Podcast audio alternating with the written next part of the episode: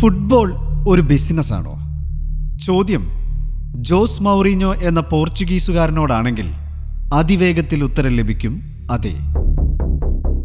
Business വിജയത്തിന്റെ അടിസ്ഥാനം എന്താണ്? ലാഭം എന്ന രണ്ടക്ഷരം. ഇനി കഥയിലേക്ക്.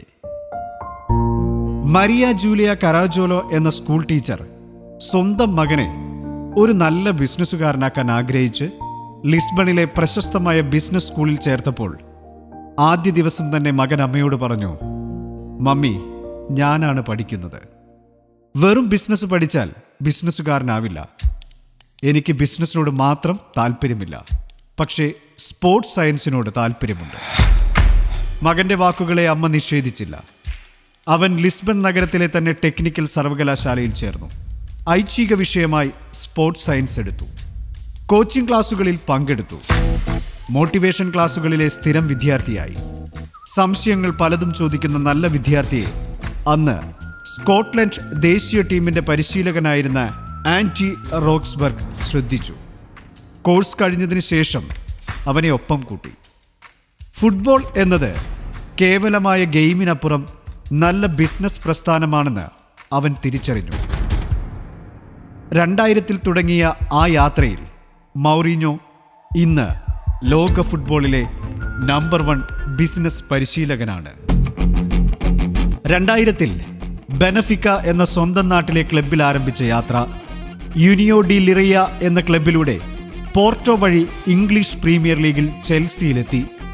അവിടെ നിന്ന് ഇറ്റലിയിലെ ഇന്റർ മിലാനിലൂടെ സ്പെയിനിലെ റയൽ മാഡ്രിഡിലെത്തി. വീണ്ടും ഇംഗ്ലീഷ് വഴിയിൽ ചെൽസിയിലും പിന്നെ മഞ്ചസ്റ്റർ യുണൈറ്റഡിലും എത്തി. പിന്നെ ടോട്ടനം എന്ന ലണ്ടൻ ക്ലബിന്റെ അമരത്തും.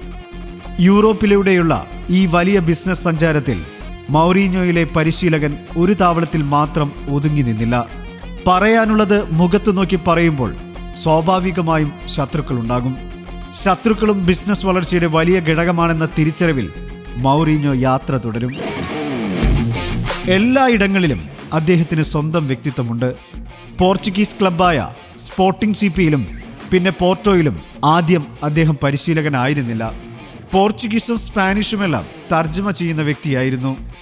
സർ ബോബി റോബ്സൺ എന്ന വിഖ്യാത ഇംഗ്ലീഷ് പരിശീലകന്റെ ഇംഗ്ലീഷ് തന്റെ നാട്ടുകാരുടെ ഭാഷയായ പോർച്ചുഗീസിലേക്ക് മൊഴിമാറ്റം നടത്തുന്ന ജോലി. റോബ്സൺ ബാഴ്സലോണ ക്ലബിലെത്തിയപ്പോൾ അദ്ദേഹത്തിന്റെ ഇംഗ്ലീഷ് സ്പാനിഷിലേക്കുള്ള മൊഴിമാറ്റം നടത്തുന്ന ജോലി. ലൂയിസ് വാൻഗൽ ബാർസിലെത്തിയപ്പോഴും അതേ ജോലി. വലിയ പരിശീലകരുടെ വാക്കുകൾ പകർത്തുമ്പോൾ മൗറീഞ്ഞോ അത് തന്റെ ജീവിത അധ്യായങ്ങളെന്ന ബിസിനസ്സാക്കി മാറ്റി. താമസിയാതെ അദ്ദേഹം രണ്ടായിരത്തി രണ്ടിൽ പോർച്ചുഗലിലെ ഏറ്റവും മികച്ച ക്ലബ്ബുകളിലൊന്നായ പോർട്ടോയുടെ മുഖ്യ പരിശീലകനായി മാറി. അതായിരുന്നു പരിശീലക യാത്രയുടെ തുടക്കം. പോർട്ടോയ്ക്ക് രണ്ട് തവണ പോർച്ചുഗീസ് ലീഗ് കിരീടം Portugal league cup UEFA cup ഒരു തവണ യുവേഫ ചാമ്പ്യൻസ് ലീഗ് പോർച്ചുഗൽ ഫുട്ബോളിലെ ചരിത്രത്തിലെ വലിയ നേട്ടങ്ങളായിരുന്നു ഇതെല്ലാം. വലിയ താരങ്ങളുടെ സാന്നിധ്യത്തിലും സ്വന്തം പ്ലാൻ വിജയകരമായി നടപ്പാക്കുന്നതിലായിരുന്നു അദ്ദേഹത്തിന്റെ ജാഗ്രത.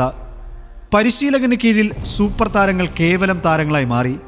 രണ്ടായിരത്തി നാലിൽ അദ്ദേഹത്തെ ചെൽസി വിളിച്ചു. തുടർച്ചയായി മൂന്ന് സീസണുകൾ. അതിനിടെ രണ്ട് തവണ പ്രീമിയർ ലീഗ് കിരീടം ഒരു തവണ എഫ് എ കപ്പ് രണ്ട് തവണ ലീഗ് കപ്പ്. ചെൽസിയുടെ ഉടമ റോബൻ അബ്രോമോവിച്ച് എന്ന റഷ്യക്കാരൻ ഏകാധിപത്യ മുഖമുള്ള വ്യക്തിയാണ്. അദ്ദേഹം പറയുന്നത് അക്ഷരം പ്രതി അനുസരിക്കണം. അതിന് തന്നെ കിട്ടില്ല എന്ന് പറഞ്ഞ് മൗറിഞ്ഞോ ചെൽസി വിട്ടു. രണ്ടായിരത്തി എട്ടിൽ ഇറ്റലിയിലെ വമ്പന്മാരായ ഇന്റർ മിലാനിൽ ആദ്യ സീസണിൽ തന്നെ സിറിയ എ കിരീടം. രണ്ടായിരത്തി പത്തിൽ സിറിയ കിരീടത്തിനൊപ്പം യുവേഫ ചാമ്പ്യൻസ് ലീഗും കോപ്പ ഇറ്റാലിയ കിരീടവും. ഇതാദ്യമായിട്ടായിരുന്നു ഇന്റർ സീസണിൽ മൂന്ന് മേജർ കിരീടങ്ങൾ സ്വന്തമാക്കുന്നത്. ചാമ്പ്യൻസ് ലീഗ് കിരീടം രണ്ട് ക്ലബ്ബുകൾക്കായി സ്വന്തമാക്കുന്ന അഞ്ചു പരിശീലകരിൽ ഒരാളായി അദ്ദേഹം മാറി. തന്റെ തന്ത്രങ്ങളോട് താല്പര്യമുള്ളവർ ഒപ്പം മതി എന്ന തന്ത്രമായിരുന്നു അദ്ദേഹത്തിന്റെത്. ഇത് കേൾക്കുമ്പോൾ താരങ്ങൾ പിണങ്ങും. പക്ഷേ അതൊന്നും മൗറീഞ്ഞോ കാര്യമാക്കാറില്ല. അദ്ദേഹത്തോട് പിണങ്ങിയവരാണ് ഒട്ടുമിക്ക സൂപ്പർ താരങ്ങളും. റയൽ മാഡ്രിഡ് പോലെ വലിയ താവളത്തിലെത്തി അവരുടെ നായകനായ ഇക്കർ കസിയസിനെ പുറത്തിരുത്താൻ പോലും ധൈര്യം കാട്ടി. ക്രിസ്റ്റിയാനോ റൊണാൾഡോയോടും തെറ്റി. രണ്ടുപേരും പോർച്ചുഗീസുകാരായിട്ടും തനിക്ക് എല്ലാം അറിയാമെന്ന ഭാവക്കാരനാണ് റൊണാൾഡോ എന്ന് മൗറീഞ്ഞോ പറഞ്ഞു. പക്ഷെ ആർക്കും അദ്ദേഹത്തിന്റെ തന്ത്രങ്ങളെ തള്ളിക്കളയാൻ കഴിയുമായിരുന്നില്ല. ഏത് സാഹചര്യത്തെയും പെട്ടെന്ന് പഠിക്കും. പ്രതിയോഗികളെ മനസ്സിലാക്കി തന്ത്രങ്ങൾ പെട്ടെന്ന് മാറ്റും.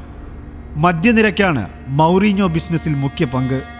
പോർട്ടോയുടെ മാനേജറായപ്പോൾ നാല് നാല് രണ്ട് ശൈലി ആദ്യമായി പരീക്ഷിച്ചു. രണ്ട് ഡിഫൻസീവ് മിഡ്ഫീൽഡർ രണ്ട് അറ്റാക്കിംഗ് മിഡ്ഫീൽഡർമാർ. ചെൽസിയിലേക്ക് വന്നപ്പോൾ നാല് മൂന്ന് മൂന്ന് ഇറ്റലിയിലും നാല് മൂന്ന് മൂന്ന് റയൽ മാഡ്രിഡിലെത്തിയപ്പോൾ നാല് രണ്ട് മൂന്ന് ഒന്ന് എന്ന ശൈലി. രണ്ട് പേർ ഹോൾഡിംഗ് മിഡ്ഫീൽഡർമാർ രണ്ട് പേർ അറ്റാക്കിംഗ് മിഡ്ഫീൽഡർമാർ. ഒരാൾ ഡിഫൻസീവ് മിഡ്ഫീൽഡർ എന്ന തരത്തിൽ ഈ ശൈലിയിൽ പ്രത്യാക്രമണവും എളുപ്പമായി. കളിയിൽ ജയിക്കണം.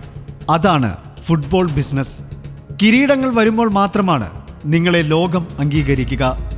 താരങ്ങൾക്ക് മാത്രമായിരിക്കരുത് ഉയർന്ന പ്രതിഫലം. അത് പരിശീലകർക്കും വേണമെന്ന് അദ്ദേഹം പരസ്യമായി പറഞ്ഞു. ഇപ്പോഴും സൂപ്പർ താരങ്ങളോളം പ്രതിഫലം അദ്ദേഹത്തിനുണ്ട്. പരിശീലകൻ നടത്തുന്നതും ബിസിനസ്സാണ്. അവന്റെ തന്ത്രങ്ങളാണ് മത്സരക്കളത്തിൽ പ്രാവർത്തികമാവുന്നത്. അപ്പോൾ അവന്റെ ബുദ്ധിയെ അംഗീകരിക്കണമെന്ന് ഇദ്ദേഹം വ്യക്തമാക്കുന്നു. ഫുട്ബോളിനെ ഈ വിധം ബിസിനസ് വൽക്കരിച്ചതിൽ ഒന്നാമൻ ആധുനിക ഫുട്ബോളിൽ മറ്റാരുമല്ല. അതിനാലാണ് അദ്ദേഹത്തെ അനിഷ്ടങ്ങൾക്കിടയിലും എല്ലാവരും അംഗീകരിക്കുന്നതും വാഴ്ത്തുന്നതും.